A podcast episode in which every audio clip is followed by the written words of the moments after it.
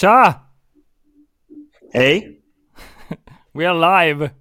Ja, mina hörlurar la precis av. Det var ganska pa- det passande. Right in the crash. Så jag Men, har dig knappt på högtalare just nu. Jag hoppas det inte stör och blir rundgång för mycket. Jag tror det funkar bra. För mig funkar det ja. jättebra.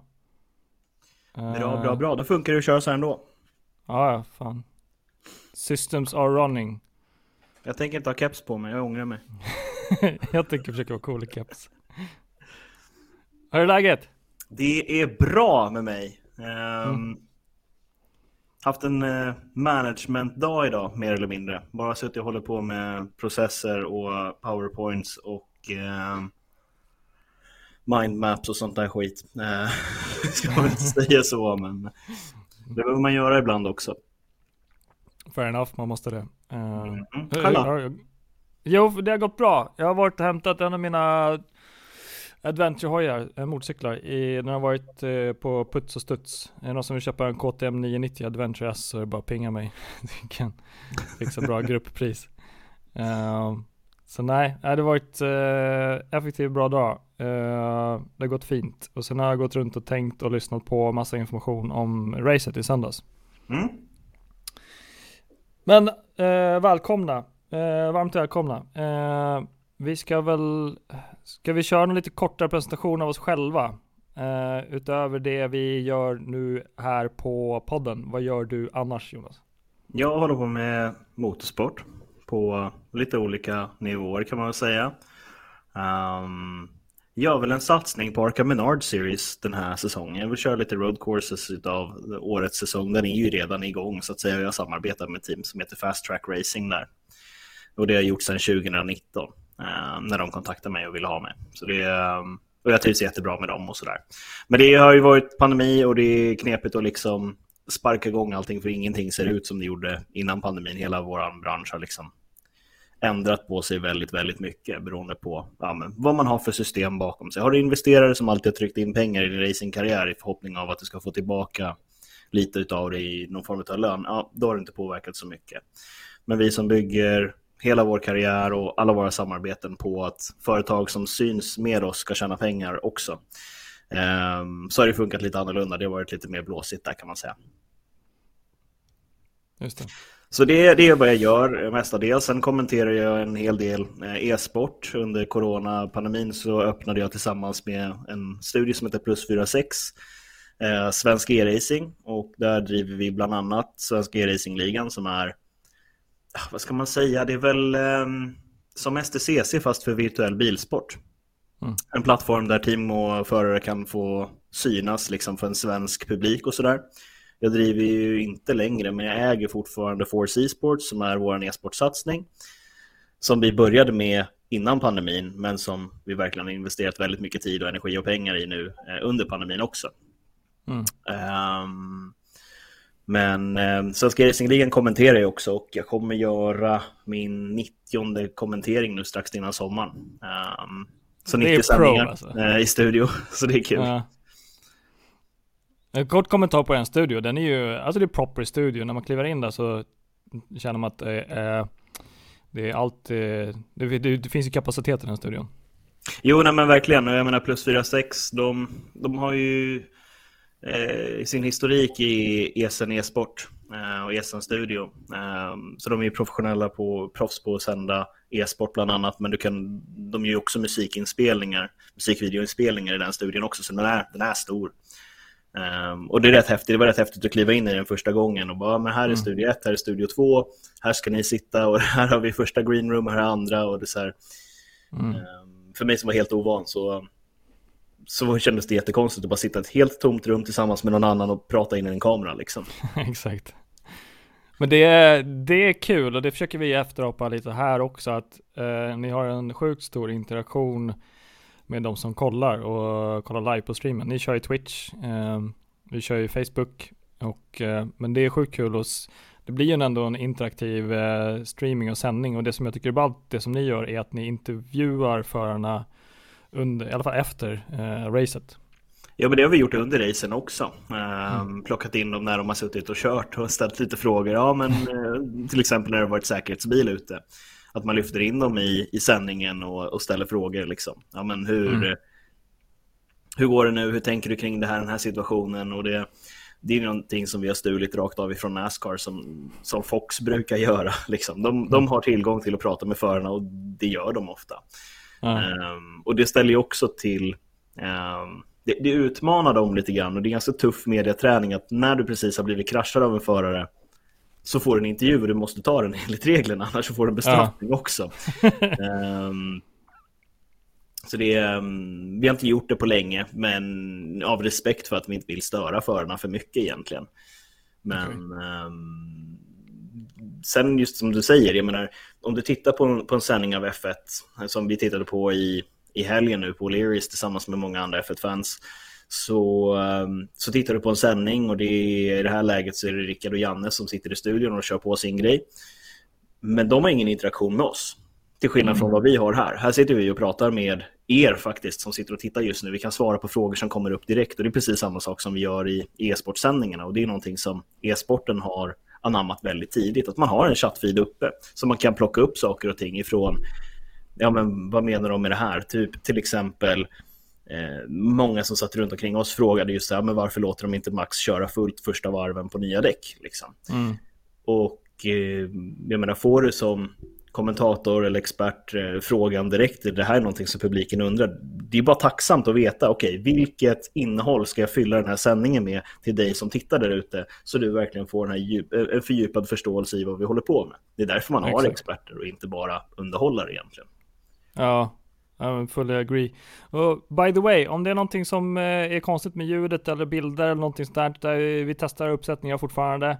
Eh, askul, vi är sjutton stycken som kollar live just nu, så att, eh, har ni frågor eller bara så här, tycker att det låter konstigt eller har någon, något ämne som ni vill flika in med som vi borde tappa eller som vi borde dyka in och kolla lite på, så är det bara att kommentera, för vi läser live-kommentarerna hela tiden. Um, så att vi har en liten agenda, vi ska snacka lite om saker ikväll, men uh, bryt oss gärna och bara, vad händer med det här? Varför är det här? Um, nej, askul att vi kör igen. Det tycker jag verkligen. Um, det här är mycket roligare koncept än att köra podden. För podden blir också liksom en envägskommunikation, man kan få frågor till nästa vecka och sådana där saker. Och precis. Eh, jag tycker vi är lite förbi det nu i den tekniska utvecklingen liksom. Alltså jag håller med. Vi kommer ju ta samma ljudslinga som vi kör nu och pusha upp det på podden. Så att ni som lyssnar på podden nu och lyssnar nu då på podd. Eh, tänk på det att ni vill ha lite eh, sakerna på förhand och när det är eh, första gången det släpps och sådär. Så hoppa in i Facebookgruppen och kolla. Och det är lite som, som vi snackar om, att det ska ju vara eh, för att man är med och bidrar, för att man är med i gruppen och allt ifrån sköter sig och kommenterar, så finns det liksom en, en fördel av att vara kvar i gruppen. För att då får man live-podden, livestreamen direkt där först. Lite benefits ska det vara. Mm, tycker jag. Men eh, jag tyckte det var askul igen. Vi arrangerade ett event i, och såg finalen i Abu Dhabi när Max körde mot eh, Lewis mm. eh, på O'Learys tolv. Och nu körde vi igen eh, premiären eh, på O'Learys tolv. Eh, Vi hade cirka tvåhundrasjuttiofem på eventet och jag skulle uppskatta att vi kanske var hundra där, kanske. Vad säger du? Jag kan nog vara där någonstans i krokarna i alla fall. Det var mycket folk. Mm. Eh, askul. Och det är jättehärliga att jobba med, så att de tog emot oss med öppna armar. Och eh, nej, det var god stämning. Och jag är eh, glatt förvånad över hur bra, alltså hur folk skrek i omkörningarna i början. Det var inte... tjugohundratjugoett så var det lite så här att man visste att de sista fem varven ska bli fight och mm. det kommer hända grejer. Men här var det ju verkligen, jag kan hoppa in på det och snacka lite racet nu. Det känns som att det var fight hela vägen, och det, jag har en fråga som jag förberett till dig mm. som vi tänkte att du kunde droppa lite och, och, och snacka lite om vad du tycker. För att man har ju, vi kikade i söndags och man har ju sedan tjugonitton jobbat på det här nya reglementet. Mm. Eh, man har eftersträvat en tajtare fight och eh, mer omkörningar. Eh, tycker du att vi såg resultat av arbetet som man har jobbat på i flera år i söndags? Ja, ja men absolut, absolut. Det som jag kommenterade där, det var så här, men Ricardo gjorde faktiskt en riktig omkörning nu utanför D R S-zonerna. Och det, det fanns en möjlighet att göra det för att de kan ligga liksom närmare varandra. Ehm, tack vare att man använder markeffekten mer för att få eh, mera downforce istället för att bara använda vingarna som sliter upp så stora turbulenskorridorer liksom. Ja. Ehm, så det, det tycker jag verkligen, om man är verkligen på väg någonstans. Och jag tror att med det här som första, som steg nummer ett i den här nya generationen av bilar, så tror jag väl att man kommer lägga till några små regler kring saker och ting så att man kan göra det ännu tajtare i racingen så att säga. Jag personligen är ju fortfarande emot D R S, mm. men det här är ju ett steg i utvecklingen som gör att racingen blir mer äkta, kan man väl säga. Man kan ligga närmare varandra och det är inte så att du får ett omkörningsförsök och sen är det kört för att ja, men det var då du hamnade i ditt fönster kring där däcken fungerar som bäst, där du har kommit i kapp och där du har momentum liksom. Och lyckas du inte med det, då hamnar du smuts i luft och då måste du liksom backa av för att komma igen tre varv senare liksom. Mm. Um, så att jag tror att vi är på väg någonstans väldigt vettigt för Formel ett just nu också, som gör det här mer till en sport där du racear varandra snarare än att det räcker, du ska utveckla en bra bil och därefter ska du sätta ett snabbt kvalvarv och sen så ska du inte strula till dig i depåstoppen och så mm. vinner du ett race liksom. Mm. Jag tror eh, jag tror Leclerc och Max hade ungefär tre omkörningar på varandra under mm. varv sex sju ja, tio minus under tio tio första varven, och eh, jag har hört en kommentar från att Leclerc eh, räknade ut att Max skulle göra, köra om, göra omkörningar strax innan eh, Leclerc själv fick D R S-möjlighet. Eh, eh, så att jag tror att det fortfarande finns en, en funktion med att använda D R S-en för sportens bästa. Men med det sagt så Vad, hur lång tid tror du innan man börjar prata om att man ska ta bort deras? Jag tror Gissning. att vi kommer få leva med den ganska länge till. Um, det är, um, ska man säga, det är ett väldigt viktigt system i F ett som sport just nu. Och med tanke på hur många nytillkomna fans det har varit de senaste åren, så har man förstått att vad D R S är och vad det är för system. Så jag tror att de som är nytillkomna till, till F ett, de vet inte hur det var innan. Mm. Jag ska uttrycka mig liksom på det sättet. Att, ja, men hur skulle du kunna göra en om- omkörning om du inte har fördelen av att det går fortare för dig på raksträckorna? Liksom? Mm. Um, och då hamnar man i de här situationerna som att ja, men innan D R S så hade vi curse. Mm. Um, där man laddade Kinetic Energy Recovery System. Yes. Så det laddar, och det finns ju kvar i bilarna idag också. Mm. Um, under en period så hade du både D R S och curse-funktionen uh, så att säga. Mm. Uh, men det har, det har väl gått mer till E R S snarare, som bara återvinner energin tillbaka till motorn och hjälper dig under hela racet istället för att du själv kan välja när du vill göra urladdningen. Liksom. Uh, push to pass uh, är väl ett liknande system, men inte riktigt. Mm. Um, i andra bilsporter. Indycar och bara Indycar, push to pass. Jag tror att det har funnits Indy Lights tidigare i alla fall, men jag ska inte säga allting. Jag är inte så inne i formelbils racing i U S A. Mm. Um, det. Men det har väl också funnits i eh, Formula E bland annat. Mm. Jag tror inte att det har funnits något som, någonting i standardbilsracing på länge, i alla fall får folk eh, rätta mig om jag har fel, men det, det är absolut inte mitt område.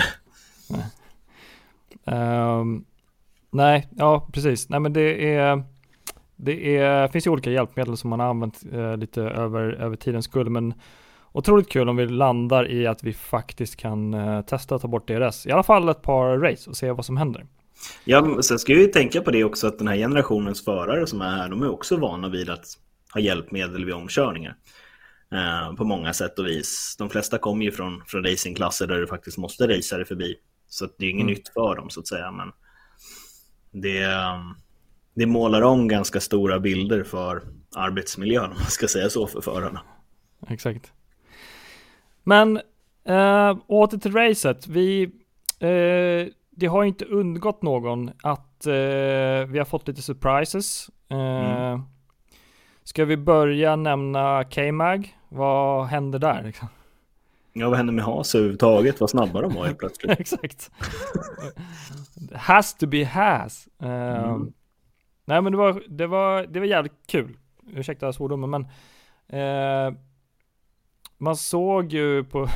jag vet, ni har säkert hört Günther Steiner och alla kommentera resultatet av, av uh, resultatet av deras placering, men det var förvånansvärt att se. Uh, man hade Man visste att tjugohundratjugoett de var en av de teamen som faktiskt släppte utvecklingen tidigt och var ganska öppna med det.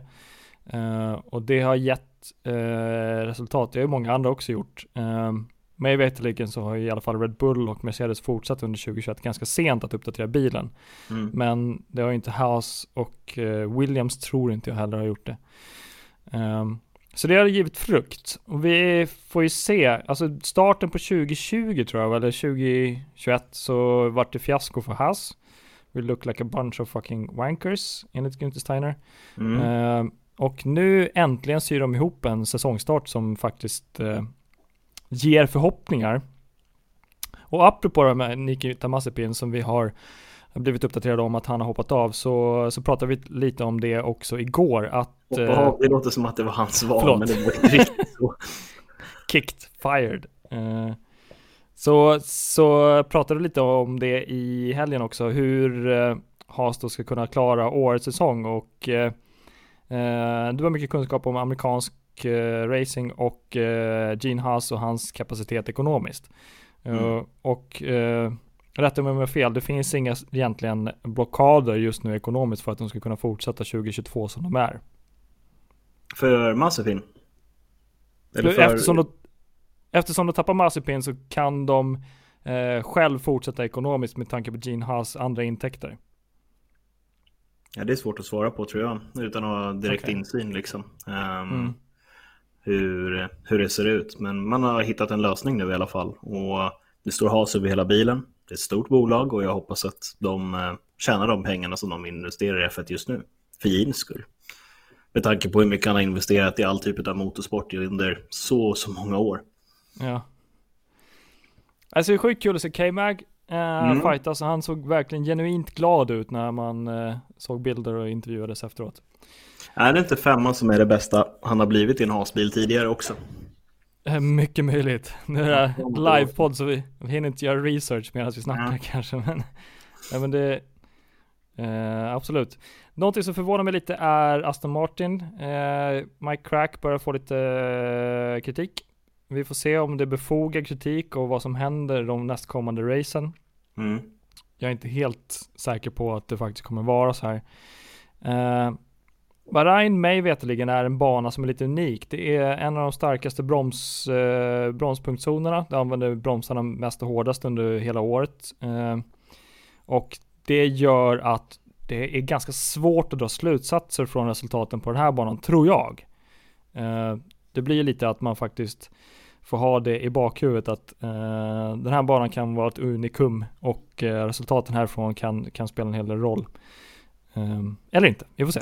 Jo, nej, men så är det ju. Det är, det är väl en tillkebana det här och det, det kommer ju en hel del olika bantyper. Det går inte att säga, ta resultatet från Bahrain och säga att ja, men, nu var Leclerc snabbast så nu kommer han vara snabbast på Monaco som är en stadsbana som ser helt annorlunda ut och funkar på ett helt annorlunda sätt. Liksom. Men det ger ju lite en, en liten fingervisning för den här typen av banor och det är ganska många sådana på kalendern. Så det är rätt viktigt att, att ha en bil som är snabb för, för den här typen av bana egentligen. Mm. Um, men för att gå tillbaka till det, jag menar, som gammalt Ferrari-fan så, så är det roligt att se de röda bilarna i topp och Syreten är två faktiskt. Mm. Och det, det rör ju om lite grann i grytan också. Nu är det inte bara en kamp mellan Red Bull och Mercedes, vem är det som ska vinna? Utan Exakt. Nu är Ferrari tillbaka och jag tror att många av oss som har varit i i F ett-svängen länge. Um, jag menar, när jag började titta på, på F ett så fanns inte Mercedes, så fanns inte heller... Eller ja, Mercedes fanns i form av McLaren Mercedes, men, mm. uh, men Red Bull kom in efter ganska många år efter att jag började titta på F ett. Mm. Um, Och um, många av de teamen som, som man hejade på då, då stod det mellan McLaren, Mercedes, det var Williams, B M W och så var det Ferrari som var de tre stora teamen liksom. Mm. Um, och Williams går inte så bra för just nu, vilket jag tycker är tråkigt att se. Um, och McLaren har också kämpigt. Men Ferrari verkar vara tillbaka igen. Och om jag inte missminner mig så de gångerna då Ferrari har fått en ett två i, i premiären som har också vunnit mästerskapen. Men det är ju lite tidigt att liksom peka ut det med tanke på hur många år sedan det var sen Ferrari faktiskt tog ett V M-guld. Det är ju tjugohundrasju senast med Räikkönen om jag inte missminner mig. Ja, jag hör att jag missar men... ganska mycket på min statistik här. Det är bra. Fire, fire off. Uh... Nej, men jag tycker det, alltså om vi generellt, om vi hoppar in lite och snackar om eh, Ferrari då, och eh, både helgen och historiken. Ferrari är det eh, konstruktörsteam eh, som har vunnit mest titlar under historien av Formel ett. Eh, mig veterligen så har de aldrig he- heller haft en paus från Formel ett, utan det är alltid det är liksom Formel ett-stallets Formel ett-stall. Eh, Williams är trea på mästerskaps... Eh, mästerskapsplaceringen av alla konstruktörer. Uh, så historiskt sett så är Williams tredje bäst. Uh, mm. enligt, enligt antal vunna mästerskapstitlar för teamen. Uh, Ferrari är ju... Alltså, man brukar säga att uh, om du ber en, ett litet barn rita, det, rita en racebil så blir den röd. Mm. Det säger allt. Uh, det alla säger för... Ja. Alla förare som kör i Formel ett vill, eh, vill gärna köra en Ferrari, Ferrari för att man har gjort det. Eh, märkte du eller ni, by the way, eh, någon får kommentera här också om man vill det, hur eh, Lewis Hamilton flörtade med eh, Ferrari under race-intervjun efteråt? Eh, nu vet jag inte om du minns, eller, jag, men jag, jag ska försöka citera. Och han sa någonting med att det är... Eh, det legendariska stallet som eh, man vill se eh, vinna typen och sådär.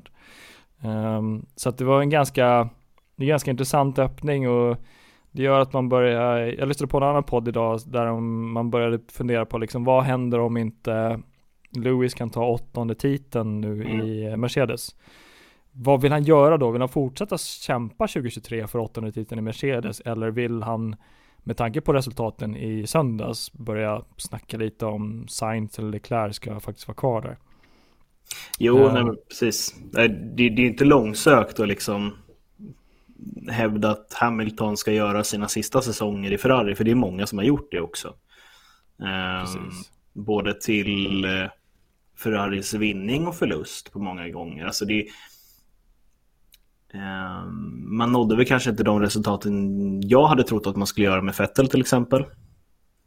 um, Och det, um, men det kan ju bero på ack så mycket annat liksom. den, den framgångshistorien som de hade med Schumacher är väl den man tittar på mest liksom. Men det hade ju med Ross Brawn att göra, och helt management runt omkring hela det teamet. Jag menar, det, det är ju inte en förare som avgör att du vinner V M. Det är ju... Hur många anställda är det inte på Mercedes? Det är väl närmare tusen människor liksom. Mm. Som ska se till att allting funkar och allting hamnar på rätt ställe. Alla resurser finns för att kunna utföra det här. Och sen så, så liksom sitter vi och detaljgranskar en, en tusen del av hela organisationen. Och bara, ah, det var den fel. um, och det, det, man får inte glömma bort det där liksom. Uh, föraren har mycket att säga, men föraren står framförallt i rampljuset för en hel organisation. Ja. Uh, men den är absolut inte allt. Det... det var ganska intressant. Jag kan inte säga vilken podd, uh, men uh, jag lyssnade på en intervju av en uh, person som har jobbat i Ferrari sedan tjugohundratre, tror jag, tjugohundrafyra. Det är en ganska avgörande nyckelroll. Inte Mattias Binotto, uh, men en av mekanikerna. Och han sa att eh, Leclerc eh, på intervjuerna efteråt när han vann nu i söndags eh, var otroligt lugn och sansad. Eh, vilket han inte tycker att Leclerc har varit under tjugohundratjugoett. Eh, mm. För han säger att Binotto är halvsvetsare, så han är ju väldigt lugn per se för att vara italienare, halvsvetsare. Mm. Eh, Sainz är ju, har ju ärvt sin pappas lugn. Och... Eh, Leclerc har ju eh, switchat lite och blivit en, en liten eh, maratonlöpare typ, så beskrev han det, att eh, han nu eh, är lugnt glad över den här vinsten och eh, inser att han är en del i hela i hela mästerskapet, att om det här ska funka så måste man bara ta det lugnt och tugga på, eh, sänka, put your head down, som viss, ett visst team brukar säga. Mm.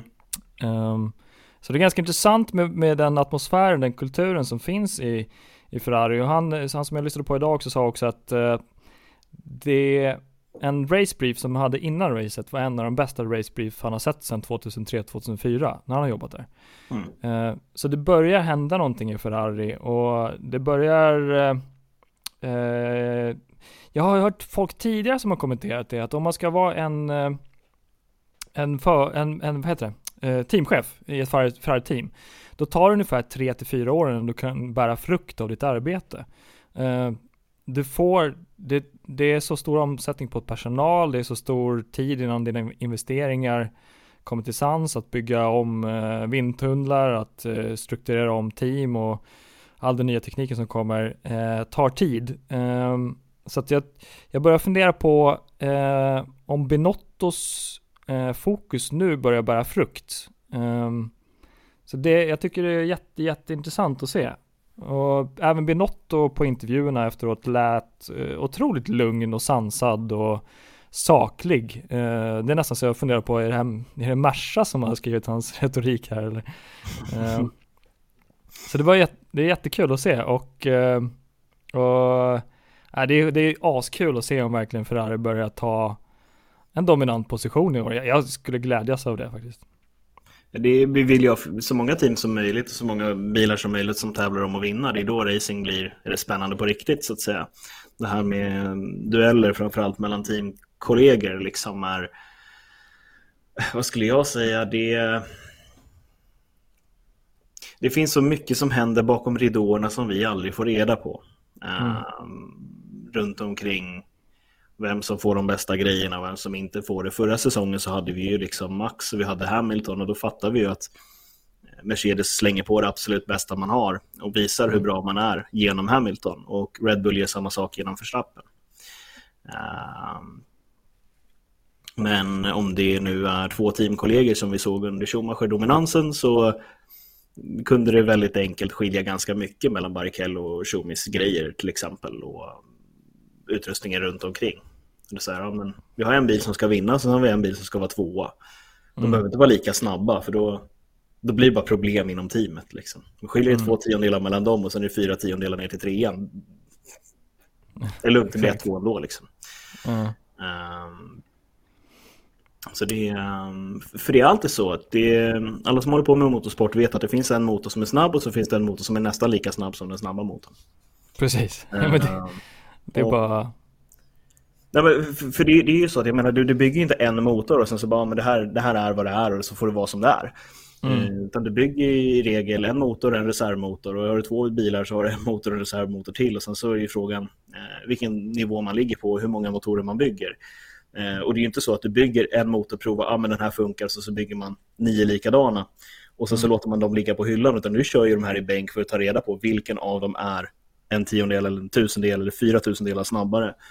Eh, vilken har vi lyckats assembla bäst egentligen? Mm. Um, och sen har man ju dem där. ett, två, tre, fyra, fem, sex, sju, åtta, nio. Och så, så vet man vilka kurvor de har. Att den här skulle passa bättre på den här banan. Den här passar förmodligen bättre på den här banan. Mm. Eh, men då är frågan, vem får den bästa motorn?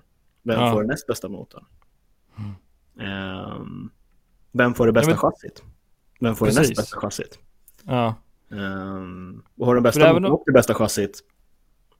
Ja. Det gör, ger ju väldigt sällan till andra föraren, för att de ska vara, båda, båda chaufförerna ska vara, och båda teamen som du har inom teamet ska vara lika snabba. Du väljer mm. oftast en som är, okej okay, du är snabbast, du har bäst chans att vinna. Här har du alla möjligheter att göra det. Och där har jag spekulerat om det förut, eller jag har nästan bestämt mig för att den här tesen finns. Att uh, i början på säsongen så... Uh, får i stort sett båda förarna samma material. Absolut. När man sätter ihop en, eh, två bilar efter exakt samma recept så blir det fortfarande olika bilar, som du, som du säger. Men efter ett tag så eh, börjar man... Vad ska jag säga? Ska jag bara justera lite? Eh, efter ett tag så börjar man eh, se vem det är som utvinner mest eh, resultat av materialet som har blivit presenterad. Och den personen leder ju eh, poängställningen. Och eh, när man tävlar i ett team så är det ju teamet som går före individen. Eh, och då blir det ju så att man sätter den personen som ligger först i poängen blir så att säga eh, första föraren.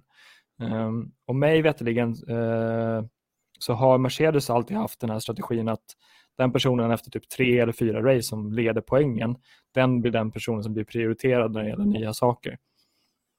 Um, så att det är, sen så finns det ju säkert olika sätt att utröna vem som är första förare, om det finns någon t- typ av strategi från början innan första racet, eller om det är någonting som kommer löp, vara liksom, vad ska man säga, linjärt uh, ute efter säsongen, att mitt på säsongen då har du mest poäng och då kommer du få de bästa uh, sakerna. Så att... Nej, men det där, det där finns det nog lika många olika sätt att avgöra det som det finns teamchefer.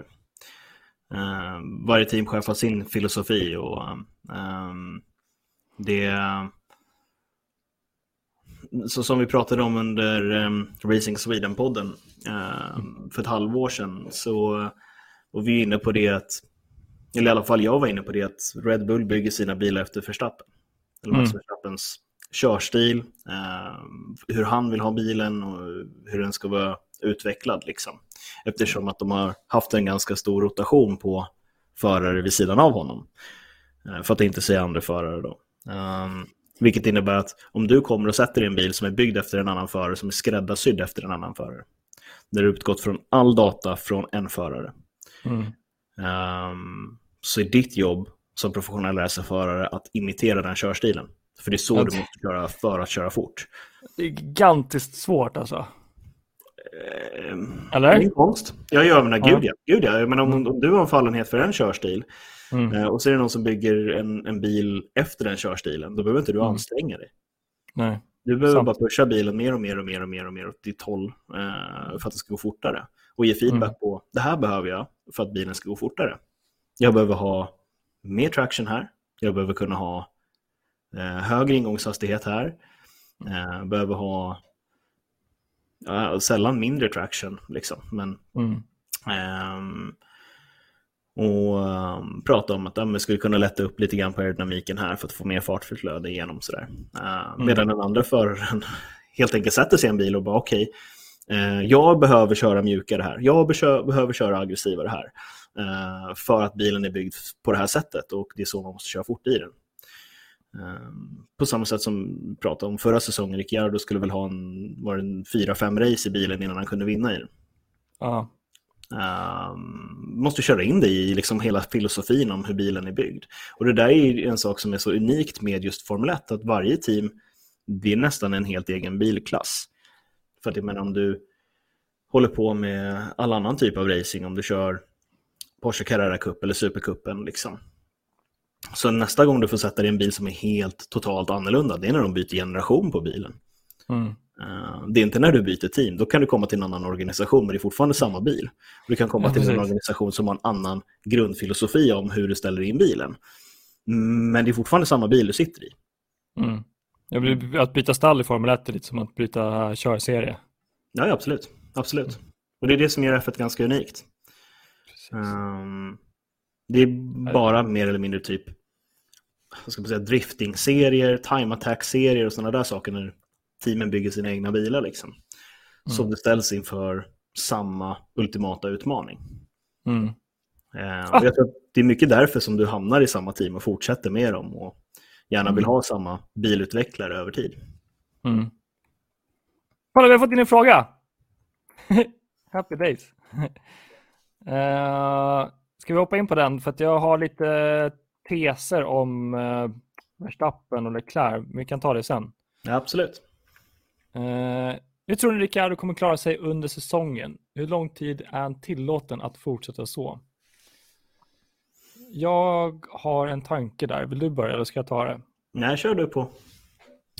Um, Ricardo har ju tidigare, mig veterligen så är Ricardos körstil ganska unik. Han gillar att ha en, en bil som är, är eh, alltså pointy, det vill säga ganska hög rake så att han får en ganska styr framvagn så att hans framvagn alltid är stabil så att han kan dyka eh, hårt in i kurvorna.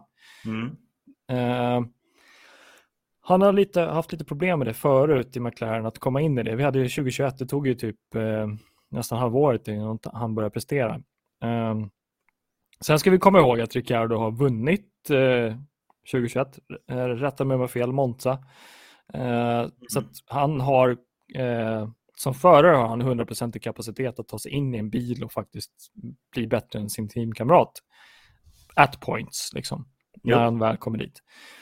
Uh, I fjol då i McLaren, uh, för att hoppa in på frågan, så... tog det ungefär ett halvår innan han började prestera i den bilen och fatta bilen, för den var ganska byggd efter Norris eh, enligt hörsägen. Eh, jag tror att han har alltså i alla fall halvåret på sig att börja prestera innan eh, teamet kommer börja fundera på, hans, på honom. Men samtidigt så har han gjort det här i teamet förut och le- visat att han kan leverera och komma in i en bil. Eh, men med tanke på med, med, med Men med det sagt så, så vet vi att eh, Ricciardo kan komma in i bilen. Uh, han kan prestera. Och eh, det som hände i söndags var ju faktiskt att både Norris och Ricciardo var bakskrapet av, eh, av hela, hela fältet. Eh, så att vi kan, jag vill eh, påstå att vi inte kan i söndags säga att Ricciardo har presterat dåligt, utan det är faktiskt bilen, för att vi såg också att Norris var på samma, samma nivå. Eh, och det var jätte, jätte, jättetråkigt att se mästerskaps, vad ska man säga, konstruktörs, konstruktörsvinnarna på tredje plats från tjugohundratjugoett ligga längst bak i skrapet och fightas med Williams. Eh, det var trist. Vad tror du om frågan, Jonas? Ja, eh, jag är väl lite ställd i li- lite grann... Eh... Eh, vad man menar med eh, tillåten att fortsätta så eh, med fokus på, på Ricciardo då. Eh, får gärna eh, utveckla det eh, lite mer, men eh, om jag tolkar det som att ja, Ricciardo gjorde inget superresultat i eh, inledningen på Bahrain eh, så gjorde ju Lando Norris sämre ifrån sig och eh, det... Fair enough. Ja, nej, men precis. Så det, det, han har slagit sin teamkollega och eh, om man är två teamkollegor som ligger och slåss där man inte ska vara, då, då handlar det inte riktigt om, om en egen insats riktigt, utan då är det teamets insats. Mm. Um, och, um, eller, i alla fall, det går att frågasätta bilen. Mm, det kan vara precis. Så att både Norris och Ricciardo inte gjorde sitt jobb på, i Bahrain. det, det, så kan det vara. Det går i dagsform och liksom sådär. Um, och det vet vi inte ett race in i säsongen. Det, det, det behövs faktiskt inte så mycket för att du ska hamna där. Det räcker med att um, du kommer för sent in till hotellrummet, du är inte van vid uh, att det race-säsongen har dragit igång, det första racet du har så högt adrenalinpåslag, du sover en eller en, en och en halv timme för lite under natten, mm. även om du har förberett allting liksom, och håller på med det här hur länge som helst. Du vaknar med spränghuvudvärk och sen ska du ut och racea liksom. Mm. Um, De är människor. Ja, ja, men så är det ju. Så är det. Det här är, det är atleter. Det, mm. det är bara att... Eh, man måste tänka på det också. Um, och, um, eller så är det så att man inte riktigt är van vid bilen och känner att oj, det här var inte alls min körstil. Jag måste tänka till en och två och tre gånger och anpassa mig väldigt mycket efter den här mot vad mm. jag hade tänkt mig. Mm. Um, men så som jag skulle göra tolkningen efter ett race, ganska lite data att göra en en bedömning på, så, så skulle det vara något snarare till McLaren som har problem snarare än Norris och Ricciardo. Mm. Jag tror också det. Jag tror det, det är lugnt. Do not, alltså släpp inte släpp inte Norris och Ricciardos prestationer än. Jag tror med teamet. Uh, nej, det tror jag är lugnt faktiskt. Fast så kul, det kommer in mer frågor. Ja, vi fick lite, vi fick lite um, utveckling på den där. Uh, Ja, där. Vi, vi visar den utvecklingen. Jag tror vi kan få upp det här. Uh, jag tror ni ser den i streamen också. Tänker hur McLaren resonerar, hur länge han får vara kvar. Vet inte hur långt kontraktet han har kvar dock. Eller hur tankarna går inom McLaren. Du, du, du, du. Um, Börjar Ricciardo bli gammal? Nej, jag tror inte det. Alltså, jag vet inte, nu har inte jag i huvudet faktiskt vems, eh, vems kontrakt, hur de ser ut eh, inför nästa år. Eh, vet du, jag, jag, jag tvivlar på att det finns någon stor risk. Eh, Norris har väl förlängt efter tjugo tjugotre eh, och så vidare. Om någon har bättre info just nu, det är bara att kommentera. Men eh, jag, eh, jag jag tror inte jag tror inte Ricciardo har någon större någon större fara på fältet, speciellt inte nu efter ett race. Jag tror inte det, det är nog rätt lugnt. Eh, det är i alla fall mina tankar. Så långt som jag kan analysera situationen. Eh, Nej, jag, jag tror att han kommer vara kvar ett par år till, absolut. Eh, han är strax över trettio år och, och sådär, så att det, det finns nog mycket mer för honom att ge. Eh, mm.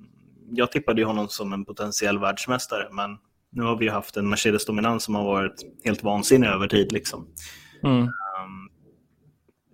Vi ska hoppa in lite på det där med Mercedes och eh, diskutera deras teknik, och sen ska vi också snacka Red Bulls teknik. Men eh, vi har en till fråga. Nu ska vi se. Tänk, ska vi köra den? Absolut. Bam. Uh... Det var fel, ska vi se. Här, bam. Newbies. Tror ni Haas kommer hålla samma nivå som första racet, eller tror ni att de kommer hamna långt bak igen? Bra fråga. Jag är nog ganska övertygad om att de inte kommer hålla samma nivå. Eh, tyvärr. Um, det handlar nog väldigt mycket om ekonomin. Um, du kan ha lyckats bra, gjort hemläxan bra under, under vintern. Uh, det här var också ett väldigt bra race för dem resultatmässigt, tack vare att Um, vi hade en alpinbil som bröt och vi hade två Red Bull-bilar som bröt. Mm. um, Vi kan vara ganska övertygade om att den andra alpinbilen hade ganska stenkoll på att uh, den här drivlinan går inte som den ska. uh, mm. Och um, då började jag spara på materialet, så att säga. Men vi vet ju inte. Det kan vara så att Red Bull um, och alpin kommer få fortsätta kämpa med, med de tekniska problemen som man har ett, två, tre race framöver. Och det räcker för att Haas ska plocka på sig viktiga poäng. Och nu har man Kevin istället för Nikita. Och Kevin är en förbaskat duktig förare, liksom, rent, mm. rent ut sagt. Och han är erfaren också. Han har många säsonger i F ett. Han har kört Indycar, han har kört mycket racing när han inte har varit i F ett också. Um, lång så... karriär innan formelracingen också. Ja, ja, men verkligen. Jag, jag tror att man i, i Haas nu har en starkare föruppsättning än man haft. Mm. Så det kommer absolut gå bättre för dem. Och jag tror att eh, Mick kommer ha mer nytta av att vara eh, teamkollega med, eh, med Kevin också. Mm. Jag ska tänka på det också, att det finns en kulturell likhet mellan Danmark och Tyskland. Det är grannländer. Mm. Det är lättare förmodligen att kommunicera mellan varandra som teamkollegor. Um, och nu får ni rätta mig om jag har fel, men jag tror att det är större åldersskillnad. Jag tror att Kevin är rätt så mycket äldre än vad, vad Mick är, vilket mm. sätter dem i två olika delar av karriären, vilket gör att det förmodligen är lättare för Kevin att släppa information till Mick än vad det är mellan, det blir inte lika mycket intern konkurrens, om ni förstår vad jag menar, mellan mm. Nikita och Mick. Vem ska få behålla jobbet, vem ska få vara kvar i Formel ett?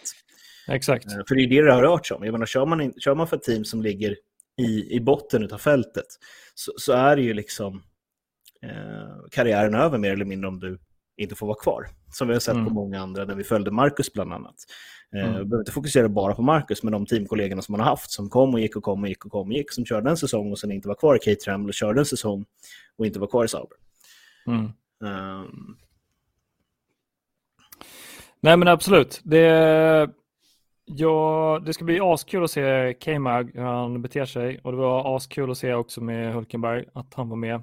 Um, by the way, väldigt jobbigt att uh, Hulkenberg hoppar in lite spontant och slår uh, Stroll, som faktiskt är en standardförare, och uh, tar honom i, i kvalet. Så det, det måste svida. Uh, jag hörde kommentarer om från Marcus Eriksson att det, det är bland det värsta som finns, att man får in en tillfällig förare som hoppar in och kvalar ut standardförare. Det är liksom mm. Det finns ingen mer, om vi får använda ordet, förnedrande eh, för den prestationen. Nej, men Hülkenberg är ju en fantastiskt duktig chaufför det också, som aldrig riktigt har fått chansen att stanna kvar eh, de senaste åren. Eh, mm.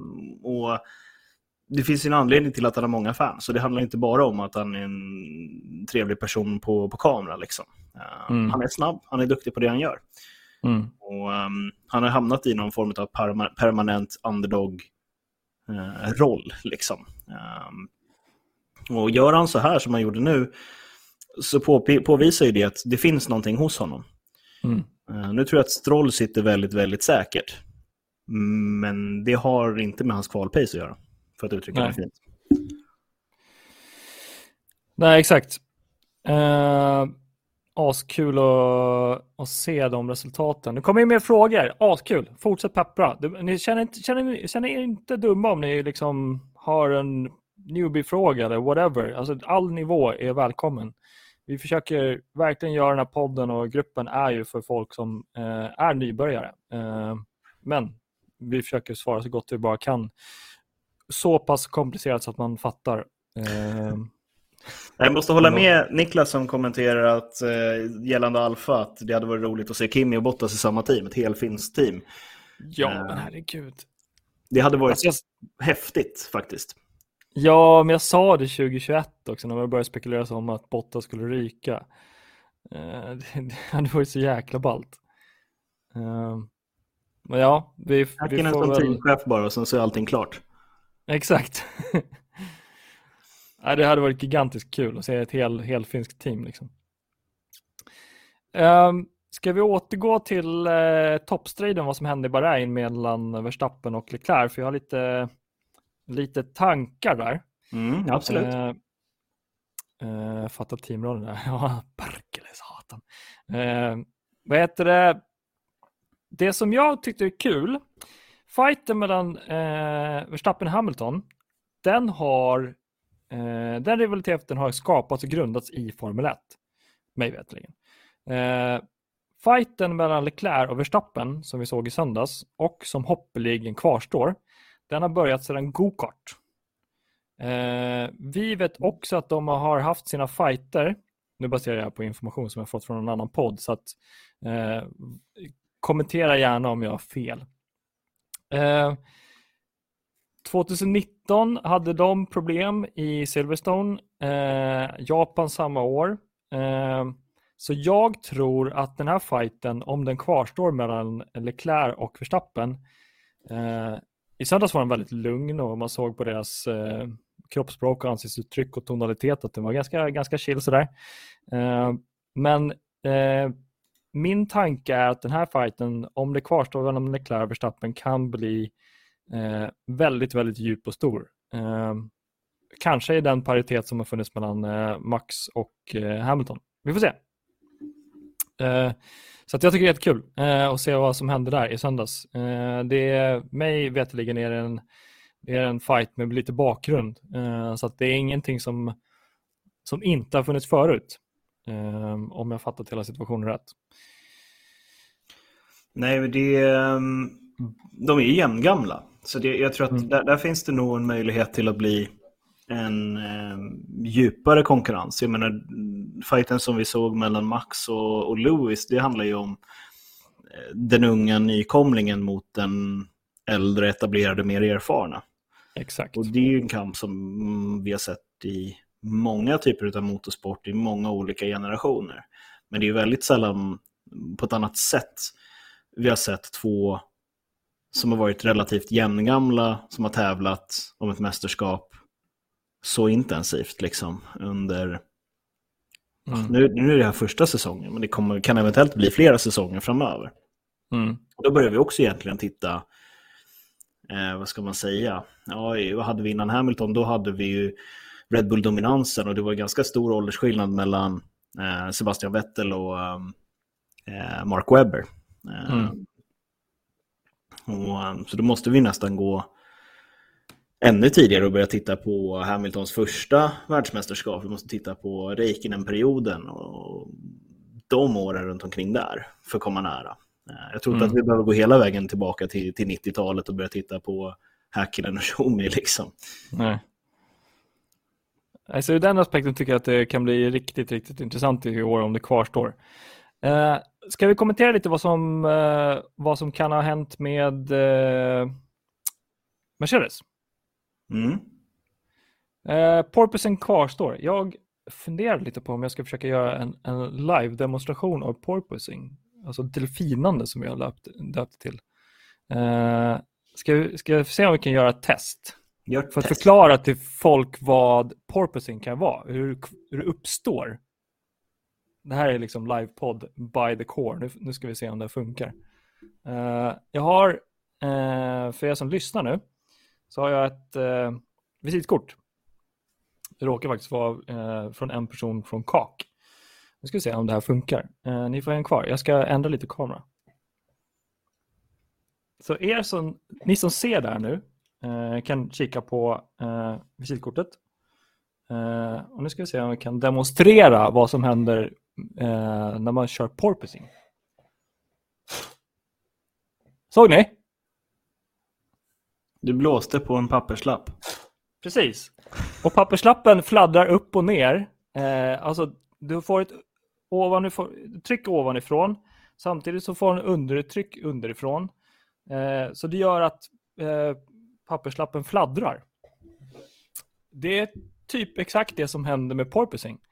Eh, för er som eh, inte riktigt har eh, sett några exempel på det. Eller liksom eh, har fått någon, någon typ av eh, enklare demonstration av vad porpoising är.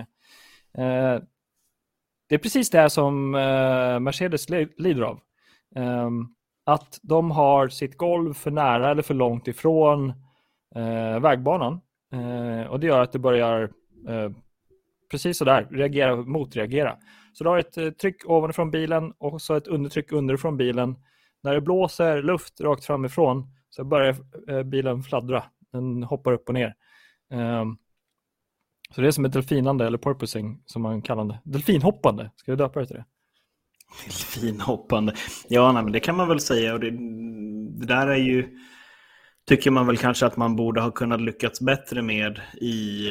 I vindtunnlarna egentligen. För det, ja, det är väldigt komplicerade saker att räkna på. Just det här med aerodynamik som vi pratade om senast. Att strömning är...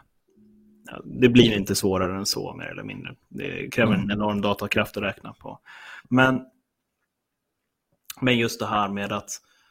Eh, det man kallar för markeffekt handlar ju om att du ska få rätt flöde under bilen framförallt. Eh, och flödet under bilen ska då kunna styra hur mycket... flöde du kan, hur mycket downforce du kan trycka på uppifrån. Eller hur mycket mm. du behöver egentligen. Helst så vill jag ha bara markeffekt och sen behöver du inte ha så mycket vingar. Precis som man gjorde på sjuttiotalet. Så, okay. Okay, vi får vår downforce genom markeffekt så vi behöver inte ha någon vingar på vår bil. Nej. Um, så det... Vilket såg ja. ganska lustigt ut. Det är många bilar med jättemycket vingar på och så är det en bil som inte har några alls. I princip. Precis. Men, men, men det är också intressant att man börjar jobba med det här. Nu har det haglat in massa frågor här igen. Ja, ah, sorry, vi måste prata om det. Ja. Skitbra. Ska vi ta första med om Giovanazzi? Ja, det tycker jag väl. Vad känner du om honom? Gio tror jag inte har möjlighet att komma tillbaka till Formel ett. Um, I synnerhet inte med de personer som just nu sitter i det teamet. Uh, Mig veteligen så har han inte heller varit en person som har presterat. Om jag har försökt lyssna på lite insiderinformation. Um, så att jag tror... Ursäkta om det blir ett kort svar. Nej, jag tror inte han kommer tillbaka. Och jag ser i sådana fall inte vilket team han kan hoppa in i. Uh, jag tror faktiskt de lägger mer och mer krut på att uh, utveckla Ferrari än att va- verkligen ta in en italiensk förare bara för att. Vad tror du, Jonas? Ja, just nu så har de ju eh, två väldigt framstående förare i Leclerc och eh, Sainz. Eh, så jag vet inte riktigt varför man skulle utmana det i det här läget så att säga. Eh, Antoni kör ju Formula E i år, eh, mm. vilket är ett sidosteg och det är sidosteg år ett. Men sen har vi också vi har ju K-Mag som... som har kört allting annat istället för att köra F ett och nu är tillbaka. Så det är, man ska ju aldrig riktigt säga aldrig och säga att han eventuellt kommer tillbaka till F ett-cirkusen, tror jag. Men jag tror att i och med att han har varit där och sen inte är kvar, mm. så är risken för att han kommer tillbaka, eller chansen att han kommer tillbaka, är mycket mindre än att någon ny kommer in och tar mm. en F ett-plats. För det finns inte många som man tävlar med. Mm. Så jag... jag nej. Nja. Nej. Nja. Det tror jag inte. Men man ska aldrig säga aldrig. Mm. Håller med. Ska vi ta nästa fråga? Mm. Här har vi eh, en fråga. Även om motorsportintresset i Sverige inte är dominerande, så ser vi en del satsningar på banorna. Exempelvis utbyggnaden av Gotland Ring. Vad tror ni om förutsättningarna för ett svenskt F ett-race i framtiden? Bra, rolig fråga. Mm. Svår dock. Vill du ta den först eller? Ja, det här, det här är min hemmaplan. Ja. Ehm, motorintresset i Sverige. Ehm, jag menar det största idrottsevenemanget som vi har i Svenska utan konkurrens i Svenska rallyt. G G N då? G G N är också stort, och G G N är förmodligen, lockar förmodligen fler än fyrtio tusen tittare live. Ja, uh, världens största enduro-tävling i alla fall. Mm. I alla fall antalet delta- deltagare. Precis. Um, så vi har ett stort motorintresse i Sverige. Vi ska inte glömma bort att Race of Champions kördes i Piteå i år. Exakt. Under vintern. Um, och vi har fortfarande då Svenska rallyt som är V M, en V M-deltävling i rally som körs i Sverige. D T M mm. hade eh, planerat ett evenemang på Anderstorp eh, för första gången på jättemånga år. Eh, V T C C körde ju på Anderstorp tjugohundrasju. Um, och det här är första gången då. Så vi har en, en ökad efterfrågan på motorsport i Sverige. Höljes är ett större evenemang. Om man tittar på enskilda evenemanget så är de fler tittare och besökare än vad publikrekordet på Friends Arena är. Um, mm. Så det här med att motorsportintresset i Sverige inte är dominerande, um, jag skulle säga att intresset för motorsport i Sverige är enormt, men det får inte samma mediala plats i mm. förhållande till hur stor sporten faktiskt är. Eh, vilket är ett problem för oss som håller på i industrin och försöker liksom eh, påvisa att det här faktiskt finns ett intresse för det. That's why we do this. Yeah.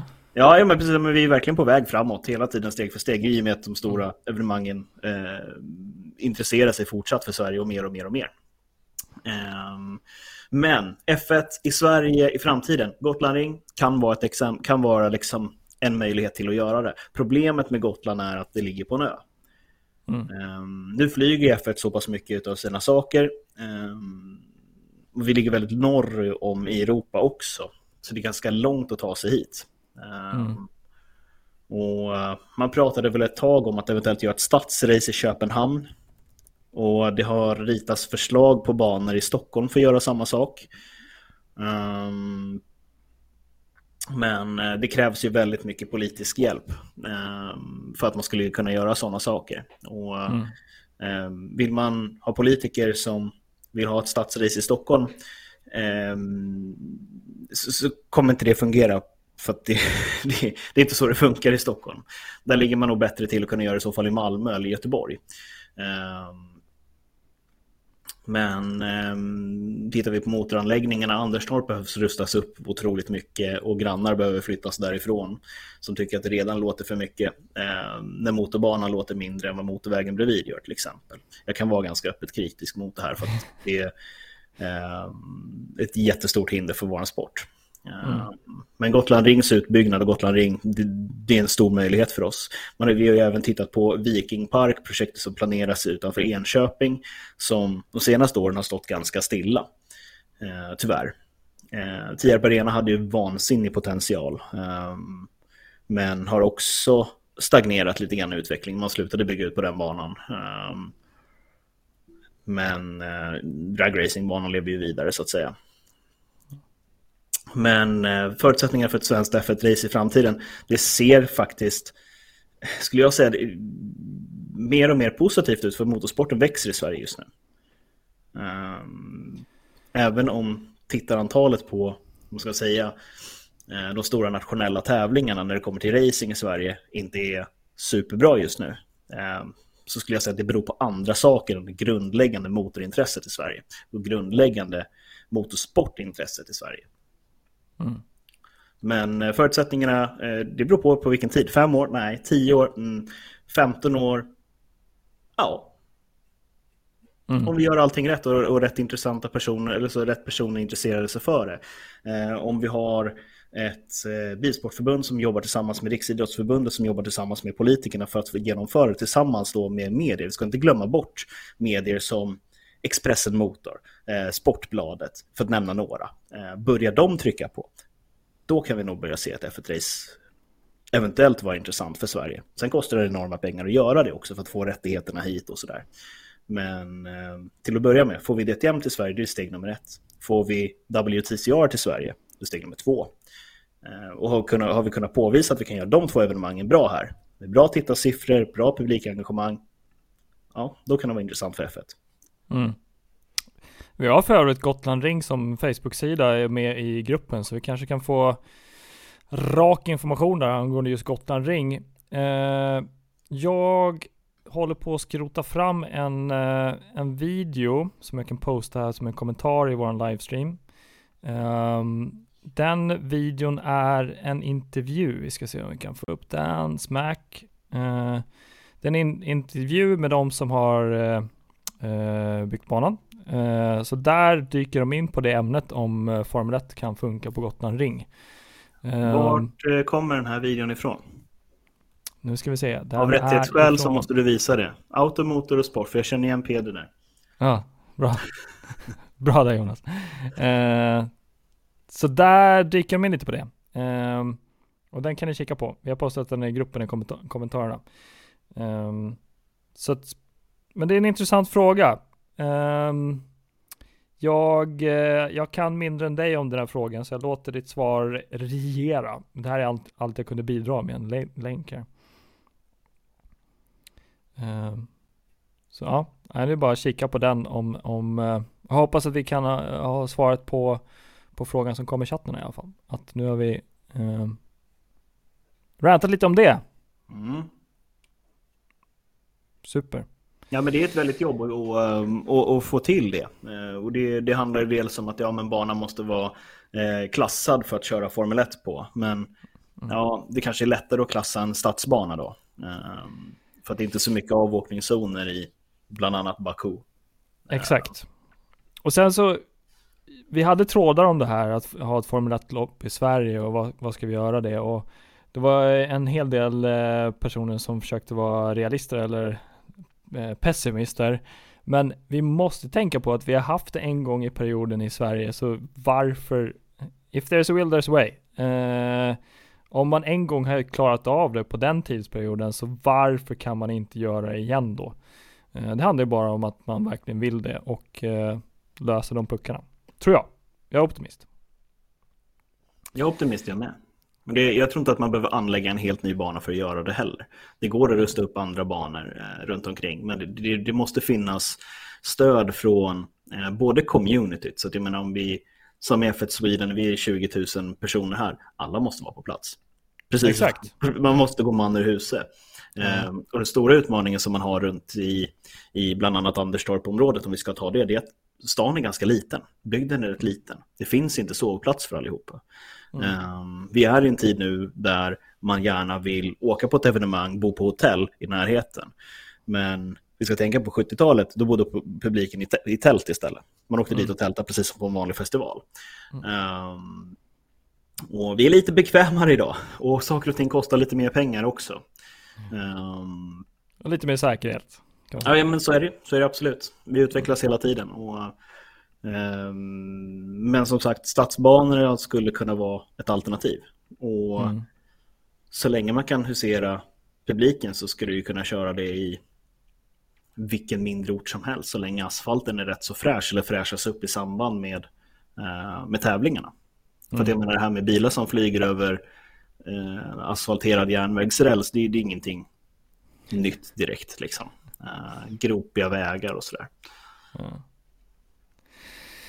Men gött. Eh, Vi har tickat över en timme, så vi ska väl börja försöka, även om vi ska göra podd på det här, ska försöka lite hålla, hålla ungefär eh, lyssningsbart en, en och en halv timme.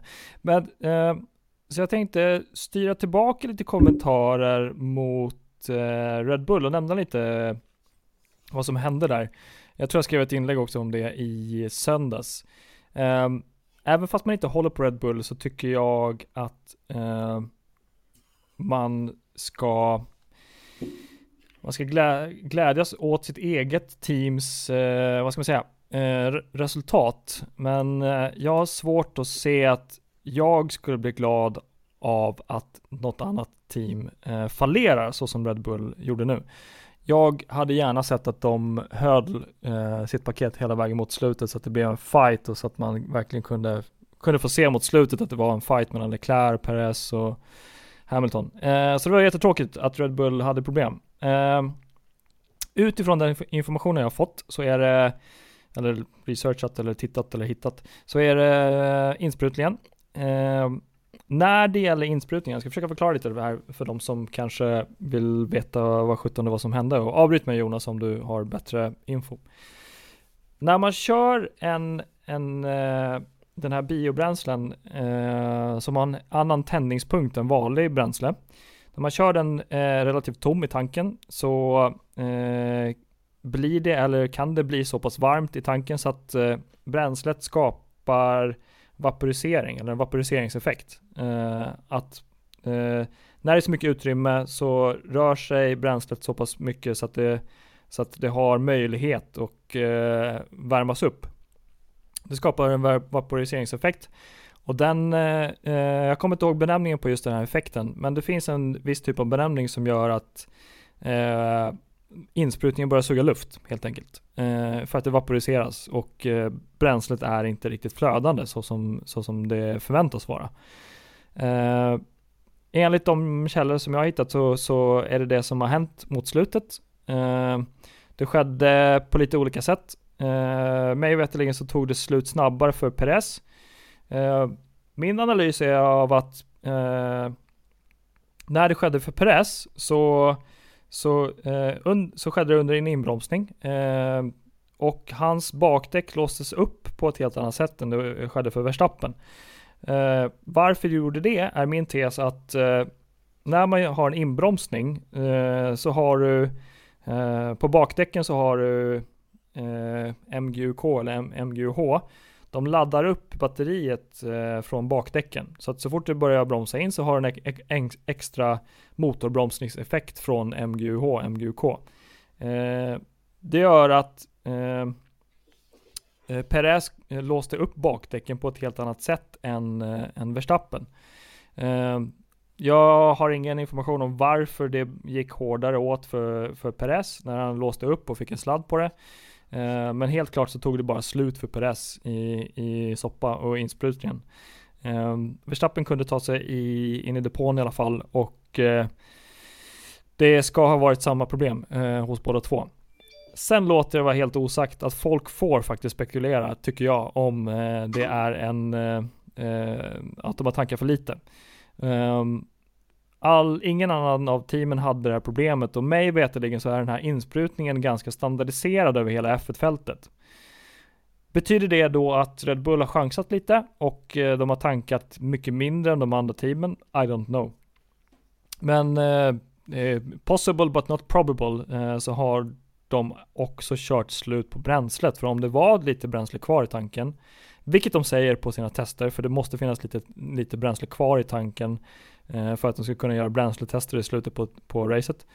Um, så kan det ha det gjort lite med det, ha haft lite med det att göra. Uh, så det är lite den tekniska analysen jag hade på Red Bull och varför, det, varför de, de tyvärr inte gick i mål. Jag tycker det är jättetråkigt, uh, för de har en sjukt snabb bil och de förtjänar den credden att kunna fightas i slutet. Uh, Men med det sagt så har ju obviously eh, Mercedes och Ferrari byggt en eh, mer tillförlitlig bil, i alla fall första racet. Um, och som man säger i rally, to be able to finish, first you have to finish. Låter ganska rimligt. Ja, eh, den, jag vet inte om jag fick till den där visdomsordet på slutet, men skitsamma. Eh. Nej, men det, det, det finns ju en, en rad olika anledningar till eh, varför det kan bli som det blir där. Och som du säger, jag menar, blir det för varmt i bränslekammaren? Eh, det, det kan ju vara en ren designmiss. Eh, jag vet inte vart man har satt bränsletanken just nu eh, och vad reglerna säger, hur det ska se ut runt omkring den. Men eh, om du där ute har hållit på med motorsport tidigare eller sprungit runt i depåerna eh, eller läst reglementen, så i moderna reglementer så står det en regel att du inte får kyla bränslet. Mm.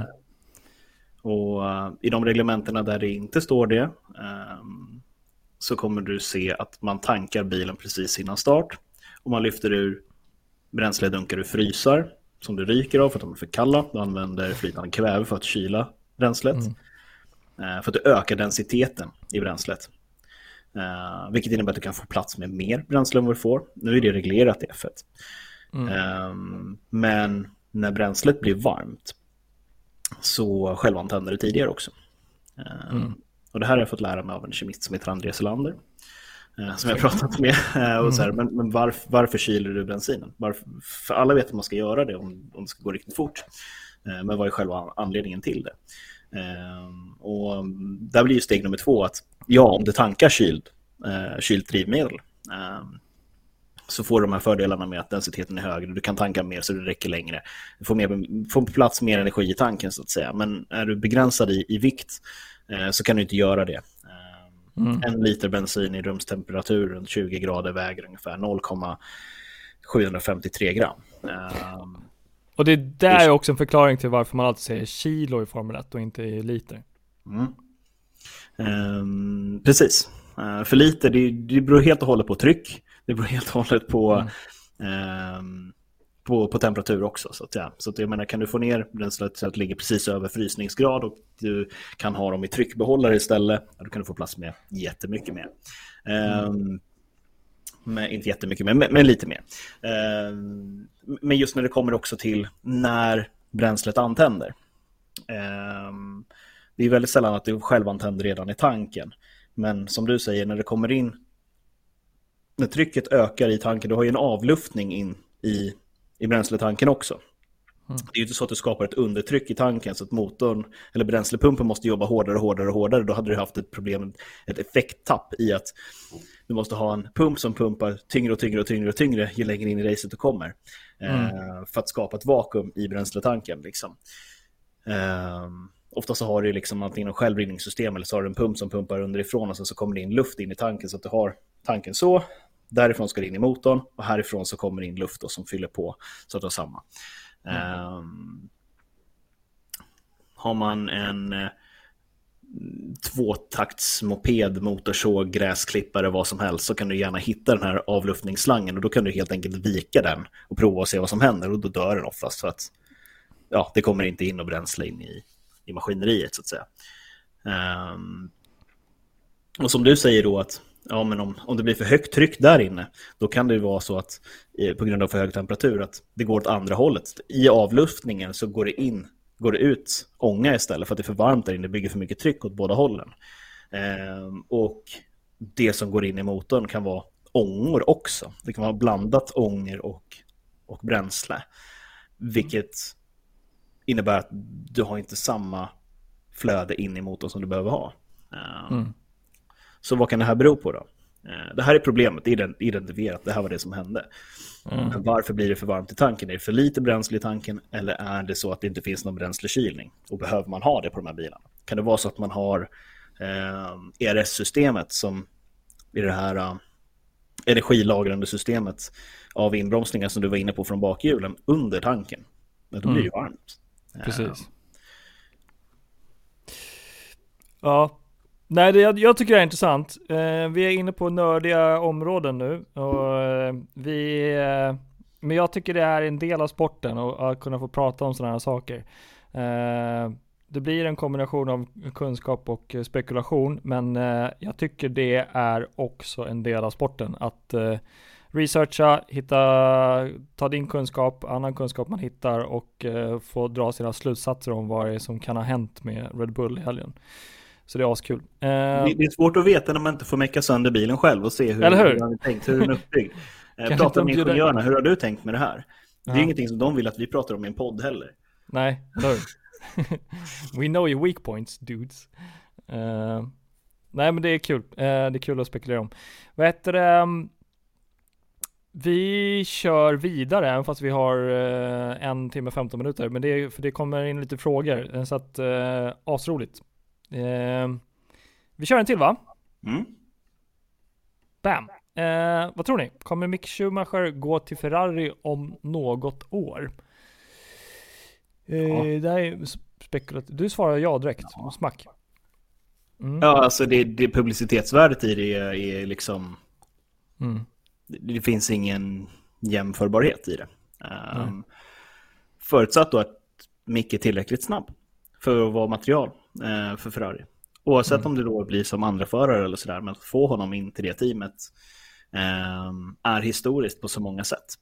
Mm. Um, och jag tycker inte att han har gjort bort sig sin första säsong. Jag tycker inte att han gör bort sig nu heller. Mm. Uh, efter första racet i Haas. Och tillsammans med Kevin nu så har han också en möjlighet att utvecklas mycket, mycket mer än man gjorde under första året. Så, um, för, för det finns ju en hel del, vad ska man säga, som man får kämpa med på ett annat sätt när man kör för Haas mot vad man kör för, för, för inte för Ferrari, men för, eh, för Red Bull eller Mercedes. Mm. Um, i ett mindre team så får för, föraren förmodligen mer att säga till om, får vara med i en djupare del av bilutvecklingen, tror jag. Mm. Um, eftersom att det finns färre ingenjörer egentligen. Jag tror också att han kommer dra så fort han bara kan. Um, publicer- publiceringsvärdet som du säger är gigantiskt stort. Um, Jag tror inte han kommer göra det till tjugo tjugotre. Nej. Jag tror han kommer stanna och suga ut massa kunskap av K M-bag nu. Och jag tror också att han vill se lite vad som händer med Ferrari under tjugo, mot slutet på året tjugo, tjugo tjugotvå, och däremot börja inleda lite samtal. Jag tror inte att det, det, det beslutet ligger nog inte i Schumacher-lägret. Absolut, jag tror att det ligger hos Ferrari i så fall.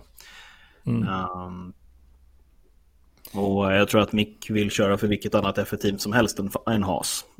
Um, Precis. Om möjligt, yes. Ja. Um, ja, men det är sant. Vi vill gärna se Schumacher fightas på toppen. Det hade varit skitkul. Um, what else? Jag... Eh... Jag börjar få slut på lite huvudämnen. Mm. Uh, det, ska bli, det ska bli sjukt kul att se vad som händer nästa race i uh, Saudi. Mm. Uh, en av de snabbaste banorna på kalendern. Um, en av de uh, nyaste banorna. Det är den nyaste banan. Det kördes första gången tjugo tjugoett. Um, så det ska bli askul att se vad som kan hända där. Och det är också en, en, en bana med täckta kurvor. Så att eh, mig veterligen så har det gjort lite justeringar på banan, och man har eh, eh, ändrat om lite. Dels för att öka säkerheten. Eh, Go Leclerc! Det är bra. eh, så att eh, det ska bli jättekul nästa race, och eh, se vad som händer.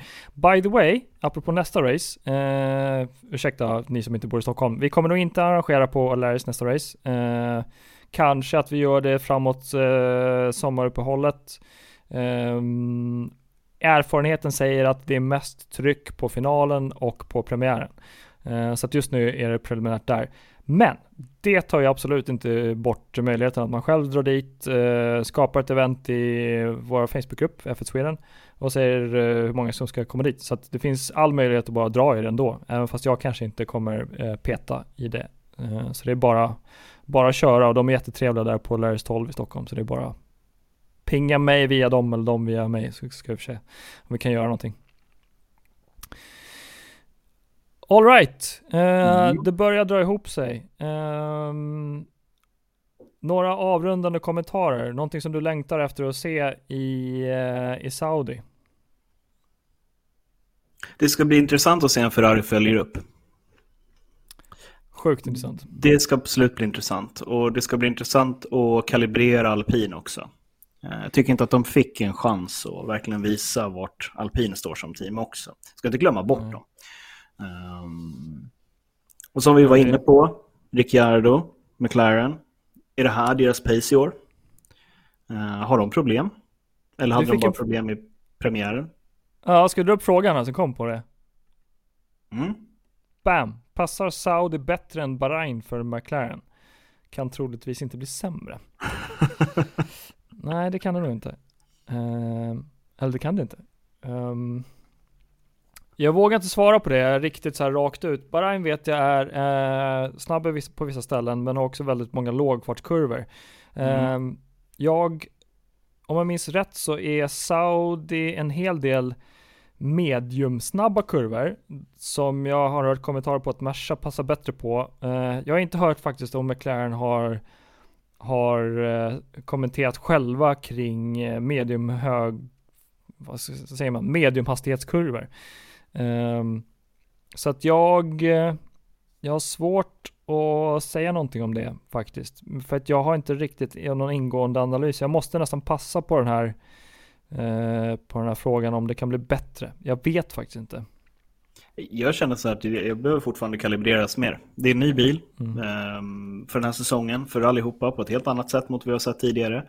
Jag tror att vi kommer ta en tre fyra fem race in i säsongen för att se hur det går egentligen. Som sagt, Kevin Magnusson är tillbaka nu. Mm. Senaste gången Magnusson var i F ett och gjorde premiär i F ett, alltså första gången han gjorde det, då var han trea. Och det var ju första racet med nya motorreglementet och det sköts motorer till höger och vänster. Uh, jag tror att det var väl bara sju åtta bilar som gick i mål i racet. Uh, mm. Och vi är lite på samma ställe just nu. Och uh, sen ett par race in i säsongen så såg man verkligen att okej, okay, uh, vi har ett superdominant team. Liksom. Mm. Uh, men det vore ju tråkigt för McLaren har haft en svacka och de kom under förra säsongen tillbaka från den. Mm. Uh, och det vore tråkigt om de skulle få börja om från början nu när det kommer en ny bil. Men ja. Det skulle också på peka på liksom vart McLaren som organisation har sin största svaghet. Man kan inte bygga bilar från, från början. Man måste jobba generation för generation för generation i så fall på dem. Men jag tror att man har lärt sig mycket mer under åren än så. Um, så det, ja. jag, jag är ledsen att inte kunna ge ett rakt svar, ja eller nej, på den här frågan. Men eh, jag, jag tror att McLaren kommer plocka med sig väldigt mycket erfarenheter från Bahrain. Um, och mm. um, jag tror att det kommer snarare handla om det än, än att det passar själva bilen. Jag tror också det. Så om vi ser en ganska lång period innan McLaren justerar sig in och blir competitive, alltså tävlings, mm. eh, så tyder det på att eh, eh, Zac Brown har en organisation som är väldigt stor och den är inte agil. Eh, man, i det här tillfället så måste man ha en väldigt agil organisation. Agilt i min värld, eftersom jag jobbar med agilt agila arbetsmetoder, betyder att du snabbt kan ändra riktning till det som är mest eh, viktigast just nu.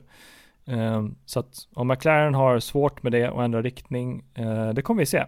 Eh, för att det tog ju typ eh, det tog ett tag förra året. Om de nu startat en, skapat en ny bil och ska de har skapat en ny bil och börjar med en ganska dålig bil, hur snabbt går innan de kan ändra riktning. Så att det handlar mycket om att se om eh, ett team är agila.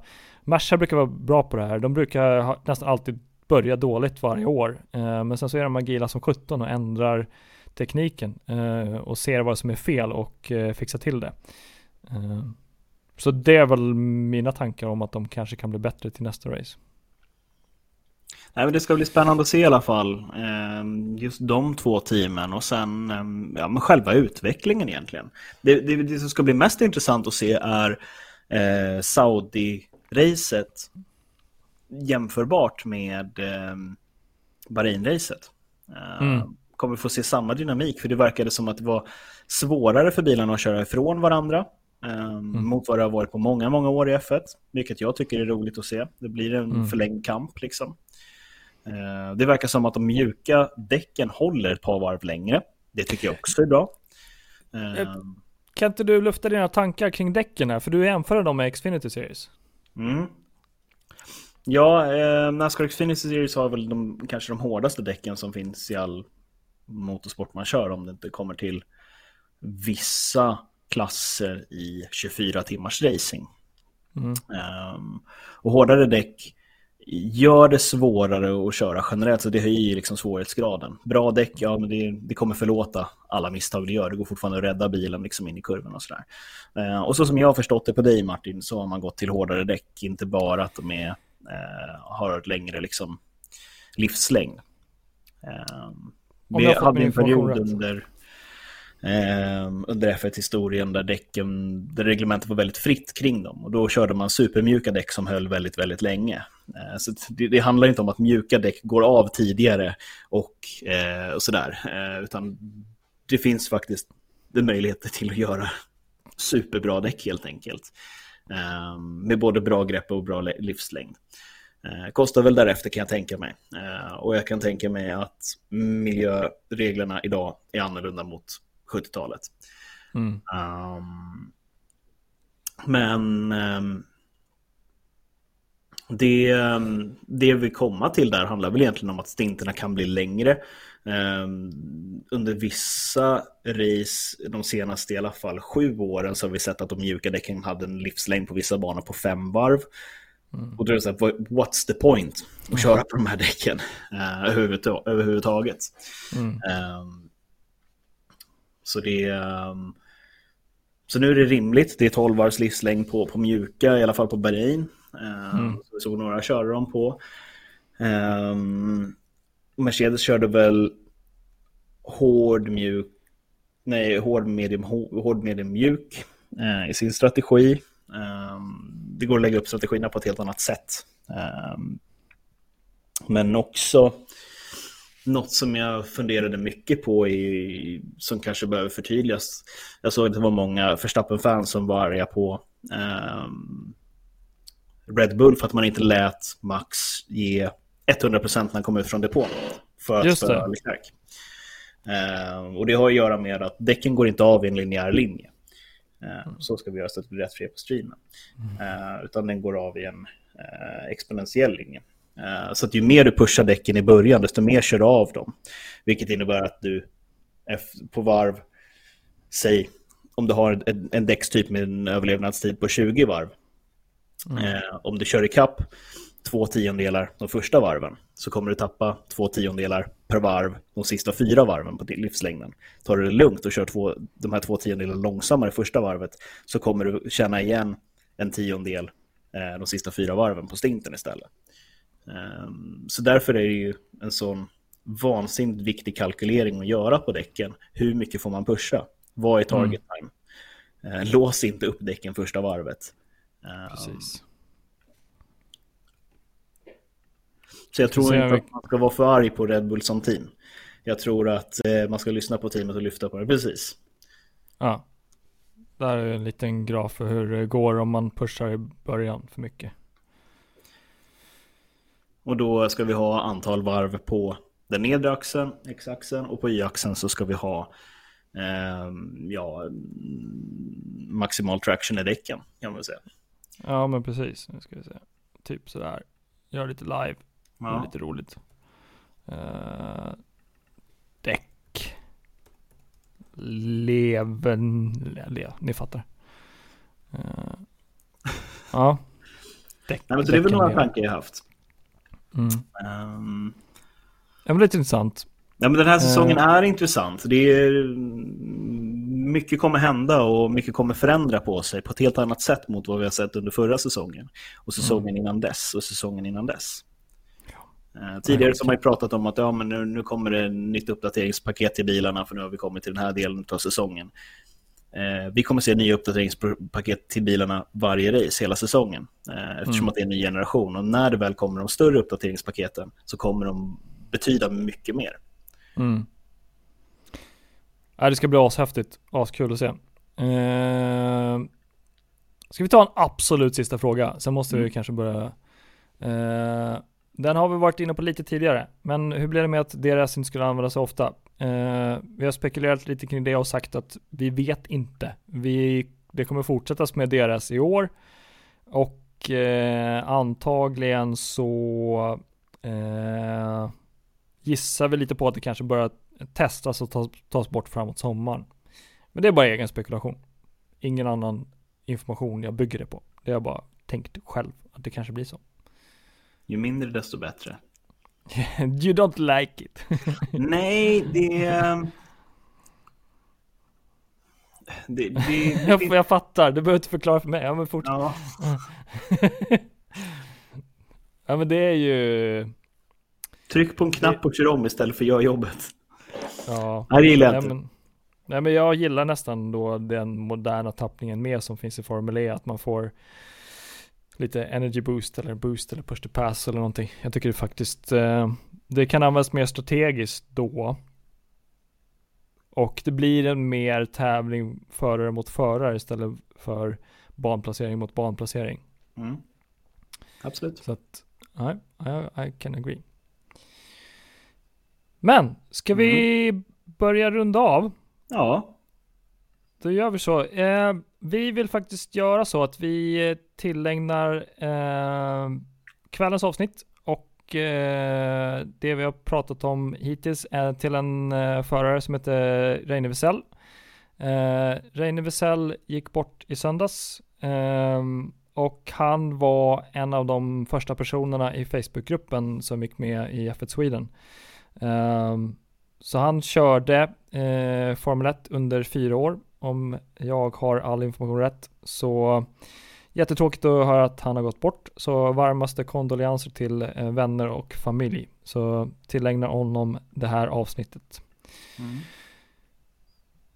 Utöver det så stort stort tack till alla som har hjälpt till med tekniken och laptop och eh, som gjort att vi kan spela in det här. Eh, så enormt tack till er och eh, eh, ja, vi ska fortsätta pusha i år. Vi eh, ska försöka tillverka också lite mer spänning åt er på söndagar där det inte är riktigt racing genom att skapa en simracing-serie. Så att, eh, håll koll på gruppen så kommer mer information komma om det. Mm. Vill man se mer simracing och se mig lite mer så på torsdag klockan åtta ska jag kommentera Svensk E-Racing-ligan. Det hittar ni på Svensk E-Racing på Twitch, Facebook, Instagram och så vidare och så vidare. Det tycker jag man ska kolla på. Jag tycker det är askul att kolla på det. Uh, I synnerhet när man får se förarnas liksom uh, på förarnas intervjuer efteråt. Men det mm. kolla in, tune in. Anyways, stort stort tack. Eh, tack Jonas och tack alla som har varit med och kommenterat och lyssnat ikväll. Ta hand om er. Ta hand om er. Ha det gott.